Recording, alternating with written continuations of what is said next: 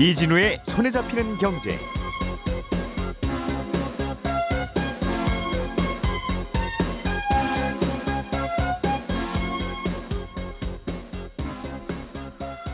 안녕하십니까 이진우입니다. 무려 10년을 끌어온 이른바 론스타 사건이 어제 투자자 국가 간 소송 판결의 결과가 나왔습니다. 우리 정부가 외국계 사모펀드 론스타에 2,800억 원을 배상하라는 판결이 나왔는데 당초보다 배상액이 크게 줄기는 했지만 정부는 이 판단에 불복해서 어, 판정 취소 신청을 검토한다는 얘기도 나오고 있습니다. 여전히 진행 중인 론스타 사건 이번 판결의 간략한 내용과 정부의 입장 그리고 이슈 포인트에 대해서 좀 살펴보죠. 요즘 금리가 오르면서 단기 자금을 일시적으로 넣어두는 금융 상품에도 변화가 생기고 있습니다. CMA 금리가 파킹 통장보다 더 높아지고 저축은행과 제1금융권의 예금 적금 금리 차도 좁혀지고 있는데요. 어, 떤 이유 때문인지 예, 들어보겠습니다. 며칠 전에 마차가 끄는 마차를 끄는 말이 도시를 가로질러서 화제가 됐는데 무슨 일인가 봤더니 이게 어, 게임사를 상대로 시위를 한 거라고 하죠. 이 소식도 함께 들어보겠습니다. 9월 1일 목요일 손에 잡히는 경제 바로 시작합니다. 우리가 알던 사실 그 너머를 날카롭게 들여다봅니다. 평일 아침 7시 5분 김종배의 시선 집중.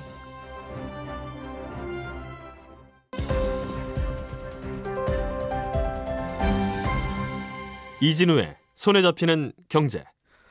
예, 경제 뉴스를 깔끔하게 정리해드리는 시간. 어, 김현우 소장, 남국민 큐레이터 그리고 오늘은 안승찬 기자까지 나오셨습니다. 어서 오세요. 네, 안녕하세요. 오늘은 금리 이야기를 먼저 좀 음, 들어볼까요? 네. 김현우 소장님. 네. 금리가 오르면서 어, 단기간 돈을 넣어둘 목적으로 가입하는 네. 언제든지 찾을 수 있고 뭐 이자를 좀 주기는 주는 네. 월급 통장보다는 당연히 많이 주는 네. 그런 상품들 저- 변화가 있다면서요? 어, 예, 갑자기 변화가 생겼습니다. 그래서 9월 1일도 맞았고 해서 새 소식으로 들고 왔는데요. 예. 일단 우리가 그런 돈들 지금 말씀해주신 그런 비상금이나 이런 돈들 넣어놓기에는 이제 크게 두 가지 있죠. 어, 은행의 파킹 통장, 증권사의 CMA. 음. 아, 지난달 7월 예, 지지난달이네요, 벌써. 7월 금리가 오르기 전까지는 파킹 통장이 좋았습니다. 그런데 결론부터 말씀드리면 지금은 CMA에 넣어두셔라. 음. 아, 파킹 통장 금리가 2%에서 한 2.1% 정도 나오거든요. 예. 그런데 7월 이제 금리 인상한 이후부터는 2%대 초반대를 넘어서더니 8월에 한번 인상했을 때는 아, 2% 중반으로 CMA 금리가 파킹 통장보다는 훨씬 음, 높아졌습니다. 한국은행의 기준금리를 올림에 따라서 네, 열심히 같이 따라 올라가는 건 CMA. 그렇습니다. 그런데 은행들이 그냥 여기다 넣어놓으시면 뭐 월급 통장보다는 훨씬 높은 이자 드립니다. 라고 하는 파킹 통장은 못 따라오고 있다는 거예요. 금리가? 네, 파킹 통장은 한 2%에서 2.1% 그대로 머물고 있습니다. 그렇군요. 금리가 어느 정도입니까? 어, CMA 금리 같은 경우는 CMA는 유형이 네 가지가 있는데요. 그 네. 중에서 이제 금리를 확정적으로 받을 수 있는 게 RP형하고 발행어음형이 있습니다. 예. RP형 금리가 증권사마다 차이가 있기는 하지만 한 2%에서 2.5% 정도. 예. 그래서 아 내가 쓰는 CMA가 한 2.3, 2.4 나온다. 그러면 잘 가입하신 겁니다. 음흠. 그 정도면 파킹 통장보다 나쁘지 않고요. 예. 발행어음형 CMA 같은 경우에는 이걸 취급하는 증권사가 네 곳밖에는 없는데 음. 아, 모두 공통적으로 동일하게 2.55%입니다. 더 높네요. 예, 발행어음형 CMA가 이 발행어음이라는 게 증권사에서 그냥 돈이 필요할 때 네. 예, 어음 발행하는 것이다. 거기에 투자하는 거라고 편하게 생각하시면 되거든요. 증권사한테 직접 돈 빌려주는 거다. 예, 그런 느낌입니다. RP형은 증권사가 무슨 단기 채권 같은 거 투자해서 그렇죠. 이익 내면 돌려주는 거고. 네, 뭐 복잡하게 얘기하면 채권 담보로 뭐 해가지고 돈을 빌려주는 건데 어쨌든 안정성은 두 개 다 아, 동일한 안정성이라고 보시면 되거든요. 그러면 발행 어음형 CMA를 기왕이면 가입하는 게 좋겠네요. 네, 그런데 이제 위험을 굳이 따져보자면 음. 발행 어음형은 오로지 증권사의 신용으로만 발행이 됩니다. 물론 이제 네 곳밖에 없는 이유가 음. 어, 자본금이 4조 원 이상 되는 어, 자기 자본이 4조, 네. 4조 원 이상 되는 증권사만 이 발행어음이라는 걸 취급할 수 있거든요. 네 곳이 어디입니까? 어, 네 곳이 지금 KB하고 예. NH하고 미래에셋증권, 한국투자증권 아하. 음, 여기서만 발행을 할 수가 있어가지고 예. 어, 여기서만 가입을 할 수가 있는 건데 음. 그 이유가 뭐 사실은 굉장히 탄탄한 증권사만 음, 음. 발행을 할 수 있도록 만들어 놓은 거라서 사실상 증권사가 예금 받는 거군요. 네 그렇습니다. 음. 그래서 증권사가 문을 닫지 않는 이상은 안전한 건데 아우 나는 혹시 몰라 어, 어떻게 될지는 음. 무- 무라 불안해. 증권사가 뒤에서 무슨 일을 하고 있는지 나는 진짜 불안해요. 그렇죠. 어, 이게 사실 뭐 예금은 은행의 음. 예금은 예금자 보호가 되지만 이런 건 전혀 그런 게 없으니까요. 예. 그래서 어, 그런 것까지 불안하다 그러면 RP형으로 가입하시면 RP형 같은 경우에는 채권을 담보로 맡겨놓고 음. 어, 이게 예탁결제원에 채권이 들어가 있는 거니까 증권사가 망해도 그 증권사가 산 채권은 그대로 있는데 그렇습니다. 예, 발행어음형은 그냥 증권사한테 돈 빌려주는 거니까 망하면 떼인다. 맞습니다. 그그 차이가 있지만 발행어음형이 약간 금리가 높다. 네, 높습니다. 그리고 이제 CMA 금리는 이렇게 기준 금리 올라가면 바로 반영이 되기 때문에 네. 앞으로 또 금리 인상도 예상되어 있잖아요. 그럼 그렇게 되면은 더 올라갈 거라서 반면 이제 파킹 통장 금리는 1년 만기 정기예금 금리를 넘기가 어렵습니다. 이 음. 성격 자체가 예. 고객을 모집하기 위해서 태어난 상품이라서 음. 그거 이상 넘어가게 되면 영마진으로도 있고 그리고 한도도 그래서 제한을 두기도 하고요. 그래서 당분간은 금리가 이렇게 올라가게 되면 CMA가 훨씬 더 아, 유리하실 것이다. 그래서 음. 그쪽으로 돈을 옮겨두시는 게 좋습니다라고 말씀드리는 겁니다. 그렇군요. 은행권이 한동안에는 금리를 열심히 따라 올리다가 네.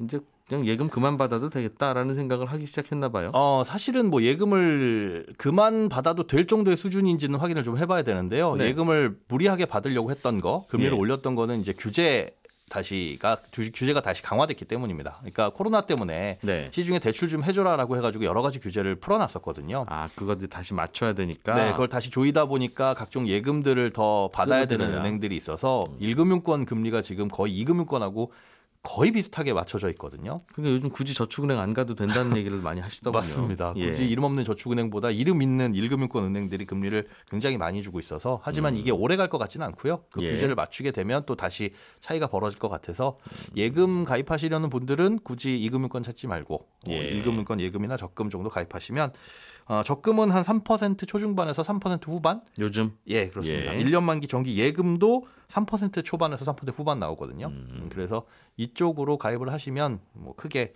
예, 손해는 없을 것입니다. 음, 저축은행도 그거보다 약간 높은 정도다. 0.2에서 0.3% 포인트 차이 나니까요. 그거라도 나는 더 받을래 하시면은 자칫하면 차비가 안 나오는. 네. 그래서 음. 요즘에 모바일로 하는 게 제일 금리 많이 줍니다. 아 모바일로 통장 개설도 할 수 있어요? 예, 그렇게 아, 안 해야 가도 안 가도. 안 가야 그만큼 줘요.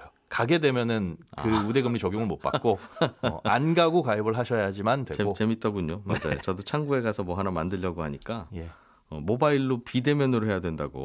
그게 훨씬 예. 그래서 기왕 온 김에 그냥 대면으로 합시다. 어, 안 왔으면 몰라도 했더니 그거 안 된다고 절대. 네. 집에 가서 하셔야 된다고. 정리하면 제일 높은 게 에, 요즘에는 CMA. CMA. 어, 그 다음에는 뭐그 돈을 잠깐 넣어놓기에는 뭐, 뭐 파킹- CMA 그다음에 파킹, 파킹 통장. 통장 뭐 이 정도다. 예, 예금 적금은 굳이 2금융권 찾아가지 않으셔도 요즘엔 1금융권 충분히 높은 금리 받을 수 있다. 음. 이 정도입니다. 알겠습니다. 가끔씩 이렇게 금리 정리해 주시니까 굳이 손품 발품 안 팔아도 네. 요즘 금, 금리 기상도를 음, 잘 들을 수 있어서 재밌네요. 음, 네, 큰 변화 있으면 알려드리겠습니다. 예. 남국민 기자님, 음, 카카오 게임즈가 운영하는 어, 모바일 게임 사용자들이 게임사를 상대로 뭔가 불만이 있었나 보네요. 예, 맞습니다. 음, 그 며칠 전에 기사로 많이 보셨을 것 같은데요. 예.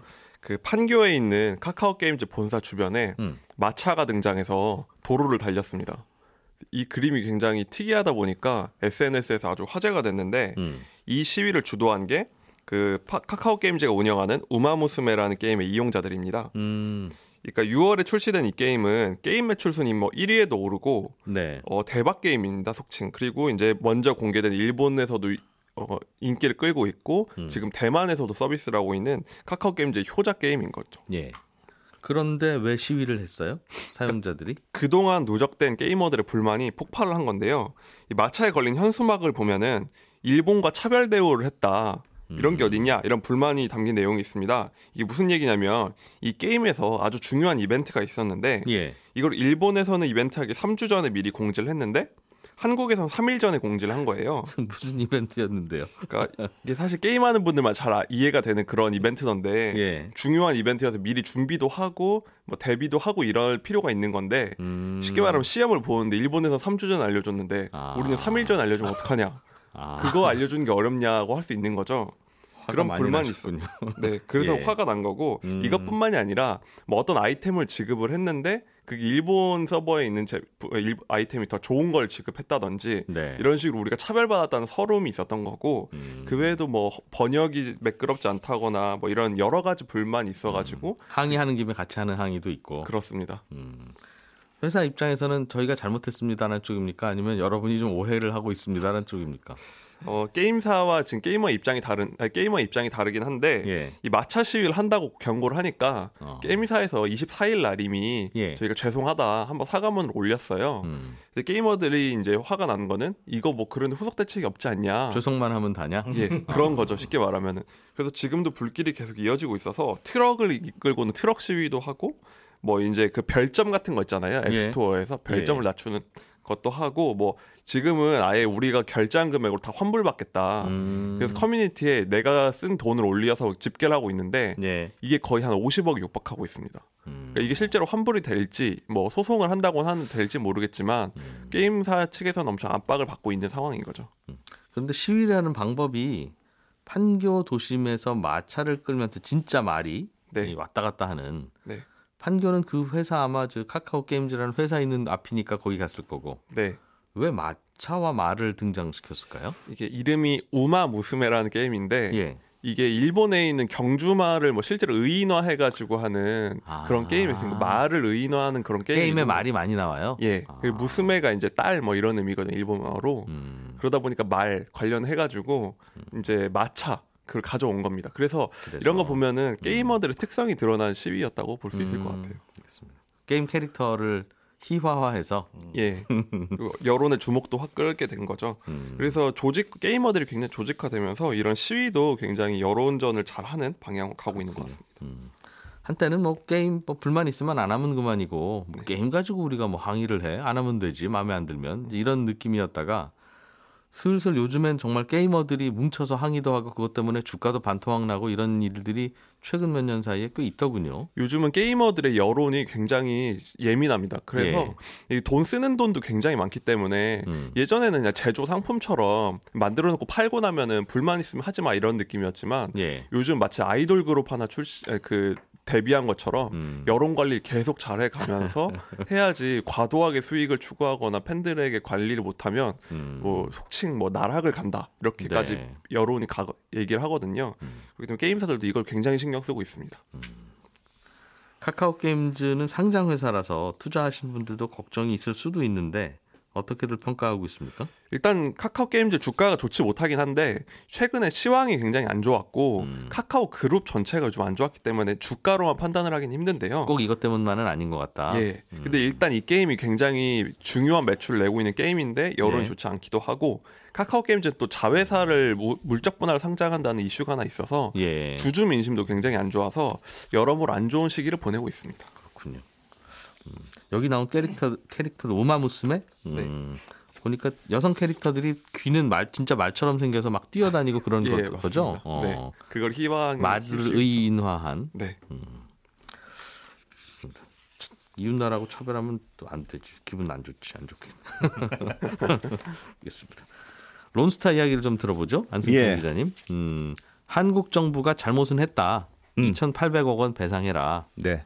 그런데 론스타는 처음에는 뭐 수조 원 배상 받아야 된다고 주장. 6조 원 정도 청구했죠. 어, 한 거니까 뭐 선방했다고 볼 수도 있고 그래도 뭐 잘못했다는 뜻이니까 기분이 좀 안 좋기도 하고 그렇습니다. 어떤 내용이었는지 좀 설명해 주세요. 야, 이게 좀 사실은 복잡하고 사연이 많아서 좀 예. 그렇긴 한데 최대한 하여튼 간단하게 설명드릴게요. 음. 론스타라는 회사가 이제 미국의 사모펀드잖아요. 예. 우리나라 외환은행을 인수한 게 2003년이었습니다. 예. 그래서 인수했다가 결국 하나금융지주에 지금 팔았는데 음. 2003년에 인수했던 금액이 1조 3천억 원이고 하나금융지주에 2012년에 판 금액이 3조 9천억 원, 한 예. 4조 원쯤에 팔았거든요. 예. 그래서 뭐 생각해 보면 한 2조 6천억 원쯤 남겼고 네. 매년 한 수천억 원씩 배당도 받았으니까 음. 뭐 당시에는 먹튀 아니냐는 얘기가 나올 정도로 꽤 괜찮은 어, 꽤 투자였군요. 괜찮은 어 뭐 장사를 했다는 평가를 받았는데 예. 론스타가 당시 한국을 떠나자마자 그해 말에 한국 정부를 상대로 해서 투자자 국가 간 분쟁 해결 음. 그 ISDS라고 부르는 소송을 제기합니다. 이게 이제 자기들이 한국 정부가 외국인인 자기들을 차별했다. 예. 그러니까 한 6조 원 정도를 물어내라 음. 하는 그 국제 소송을 제기한 건데요. 네. 론스타의 주장은 두 가지입니다. 하나는 원래는 자기들이 더 한 6조 원쯤 HSBC에 팔 수 있는 기회가 있었는데 한국 정부가 자꾸 차일피일 밀어서 이 HSBC 매각이 불발됐고 그래서 이후에 좀 더 싼 가격인 4조 원쯤에 하나금융지주에 팔았으니까 음. 한국 정부가 2조 원 정도 손해 본 2조를 아, 배상해라. 뭐 이런 주장이고요. 중간에 그런 얘기가 서로 있었나 봐요. 그렇습니다. 외환은행이 결국 팔 어, 외환은행을 팔긴 팔 건데 계약까지 했었어요. HSBC하고 예, 그렇습니다. 그런데 한국 정부가 못 팔게 승인을 안 해줬어요. 승인을 안 해줘서 미루다가 금융위기가 아. 벌어지면서 HSBC가 손을 들었죠. 못 사겠다. 우리 못 사겠다. 아, 아유, 안 사길 잘했다. 한국 정부 고마워. 그러고 HSBC는 가고 그렇습니다. 어, 론스타는 화가 난 상태에서 헐값에라도 하나 금융주주에 팔았는데 팔았군요. 그것 예. 때문에 금액을 낮게 해서 팔았다는 주장이고 음. 또 하나는 어, 외환은 로스타가 외환은행 팔고 또 그것뿐 아니라 이런저런 빌딩들 샀다가 팔아서 이익을 많이 남겼거든요. 우리나라에서 우리나라 국세청이 이 론스타에 대해서 양도차익 세금을 매겼습니다. 네. 이것저것 다 합치면 한 8,500억 원 정도를 매겼는데 네. 론스타는 한국 정부에서 매긴 세금이 부당하다. 우리는 못 내겠다. 음. 이렇게 소송을 내겠어요. 이 두 가지가 골자인데 어, 우리나라 이 이게 사실은 한국 정부가 처음으로 맞은 이 ISDS 소송이었고요. 금액도 네. 워낙 크고 한 10년간 끌은 소송이어서 주목을 받았는데 어제 결론은 말씀하셨던 대로 음. 일부 2,800억 원은 배상해라. 그래서 처음 제기한 6% 6조 원의 한 4.6%만 인용이 됐으니까 예. 금액은 줄어서 뭐 그나마 선방은 했습니다만 음. 어쨌든 한국 정부가 2,800억 원 그냥 생돈을 내야 되는 거니까 음. 우리 정부 입장은 이거 뭐 입- 인정 못 하겠다. 예. 판정 취소 신청을 하겠다 이런 입장을 음. 일단 밝힌 상황이죠. 이 ISDS라는 건 소송을 지금 론스타와 대한민국 정부가 해, 해야 되는데 네. 대한민국 법원에다가 하면 론스타한테 불리한 판정 내릴 게 뻔하게 보이니까 예, 우리는 뭔가 좀 중립적인 그렇습니다. 곳에 가서 합시다. 그 세계은행 산하에 있는 국제투자 분쟁 해결센터 여기에서 이제 중저 중재 판정부가 음. 만들어지고 여기서 이제 판정이 내려졌죠. 예. 이슈는 설명해 주신 대로 두 가지인데 예. 하나는 외환은행 사고 파는 과정에서 대한민국 정부가 방해했으니까 음. 이거 보상하라 음. 하는 게 하나. 그리고 그 외환은행을 포함해서 우리나라의 그 뭐 강남에 있는 금융센터 큰 거 네, 이런 것도 가- 샀다가 팔고 하면서 그렇습니다. 차익을 남겼는데 네, 그 양도세를 안 내고 싶다는 게 론스타 주장입니까? 그렇습니다. 그거는 무슨 근거로 세금 얘기부터 그랬었어요? 말씀드릴게요. 예. 세금 얘기하면 어, 결론부터 말씀드리면 한국 정부가 세금을 매긴 게 부당하다 이게 론스타 주장이었잖아요. 예. 이 주장은 전부 다 기각이 됐습니다. 어, 론스타가 찐 건데 론스타의 주장의 근거는 이런 거예요.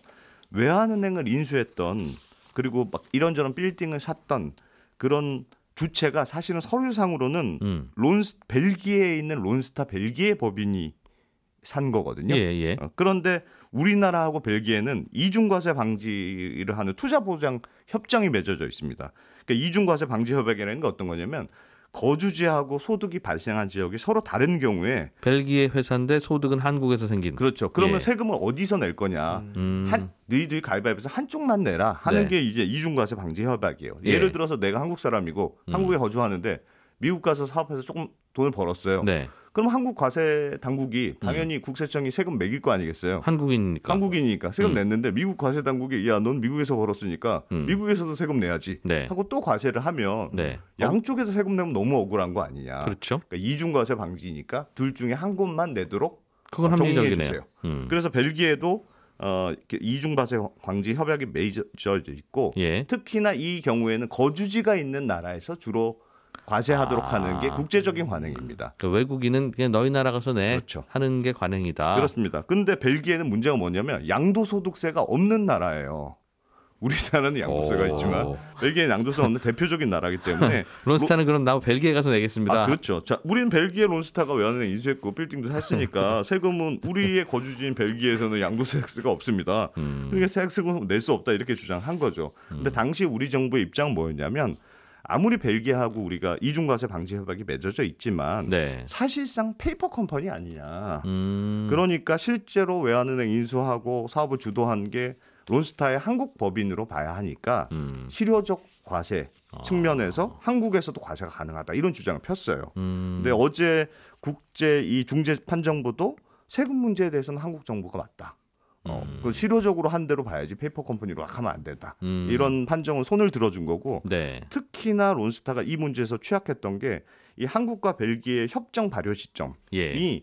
2011년 3월이에요. 음. 근데 론스타가 외환은행 인수한 게 2003년이잖아요. 예. 그러니까 이 협정이 발효되기 이전부터 사건이 진행됐기 때문에 물론 음. 매각 매각한 시점은 협정 이후라고 하더라도 원래 매각한 시점 기준으로 양도세 매기는 게 맞죠. 하긴 합니다. 예. 아, 그렇긴 하지만 어쨌든 론스타의 주장은 맞으려면 음. 그 협정 앞에서부터 다 소급해서 계산해야 되는데 그렇게까지는 조금 무리한 것 같다고 음. 생각한 게 국제재판 판정부의 어, 결론입니다. 그래서 이 문제는 비교적 뭐 깔끔하게 문제가 해결됐는데 예. 문제는 이 매각 지연 이슈.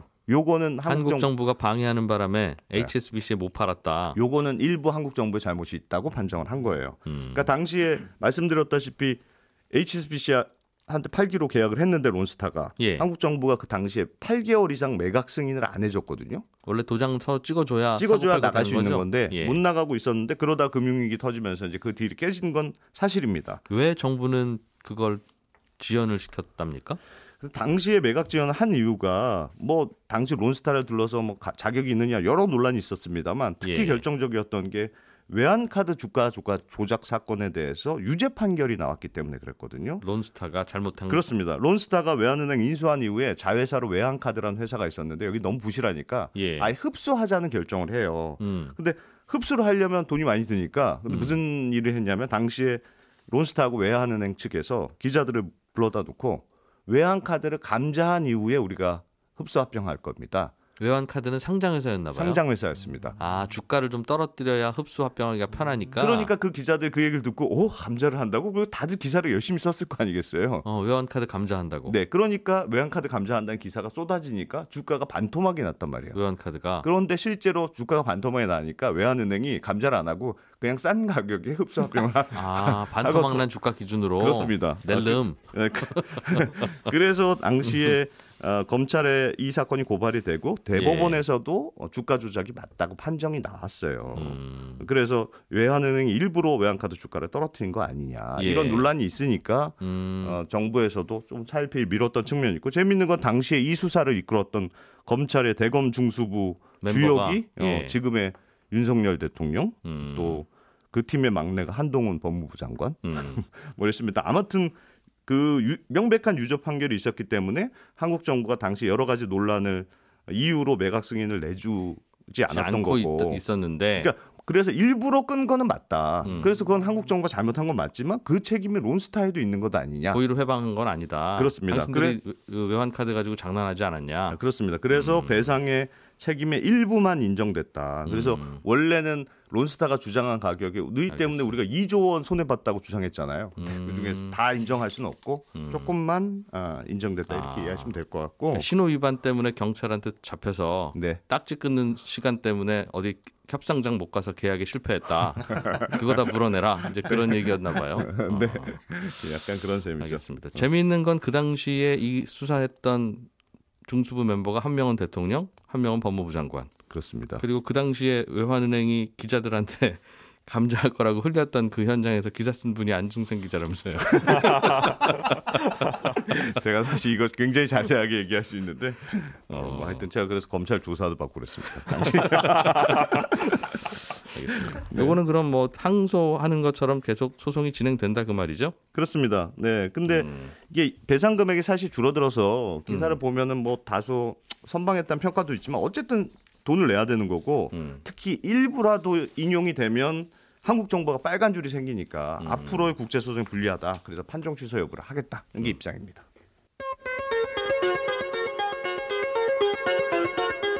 예, 손에 잡히는 경제는 여기서 마무리하고요. 11시 5분에 손에 잡히는 경제 플러스에서 다시 인사드리겠습니다. 이진우였습니다. 고맙습니다.